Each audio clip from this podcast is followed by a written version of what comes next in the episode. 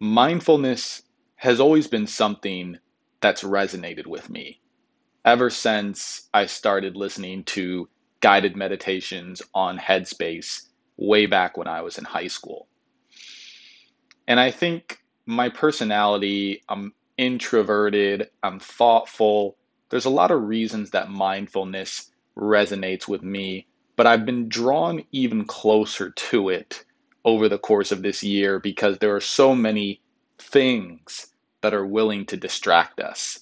And I've been looking for contentment and happiness. And I think mindfulness is certainly a part of that. And often when people think of mindfulness or meditation, they think that the goal is to stop thinking, to reduce the amount of chatter. And I think that's the wrong way to think about it. For me, it's more about attending. And that word is very deliberate. It's a word that I picked up from, what's the book called? Something Joy. It's by an ex-Googler, Chade Meng Tan. I think that is the author's name. He has a book and he talks about attending to joy and attending to all kinds of things. And that's what I think about when I think about mindfulness. It's attending to the smell of food, attending to the taste of food. I spent like 45 minutes this morning really eating my breakfast slowly and just practicing tasting my food, which I usually don't take the time to do. It's about attending to the feeling of muscles contracting. One of my favorites is to attend to sounds, to go outside and actually just hear things, hear people skateboarding, hear cars driving, hear birds singing or cawing or whatever they do. That's what I think about when I think about mindfulness. And one thing that I've noticed is that when I attend to all of these different senses and get out of my head, what I realize eventually is that the thoughts going through my head are no different than the sound of a skateboard or the sound of a car or the sound of a bird.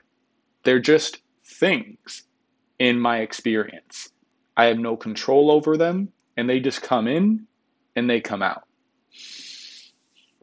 What that does is it allows me to disassociate from my internal monologue, which brings an incredible sense of peace. And this is the crucial point.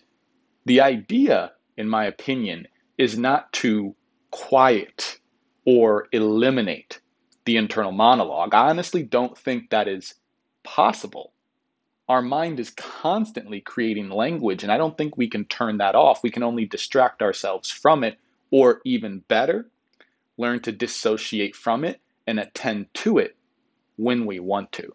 And for me, that's the goal of mindfulness. And something that really helps me, because this is hard, it's very hard, is I consider it a win every single time I notice that I've stopped attending to something and I've started dreaming.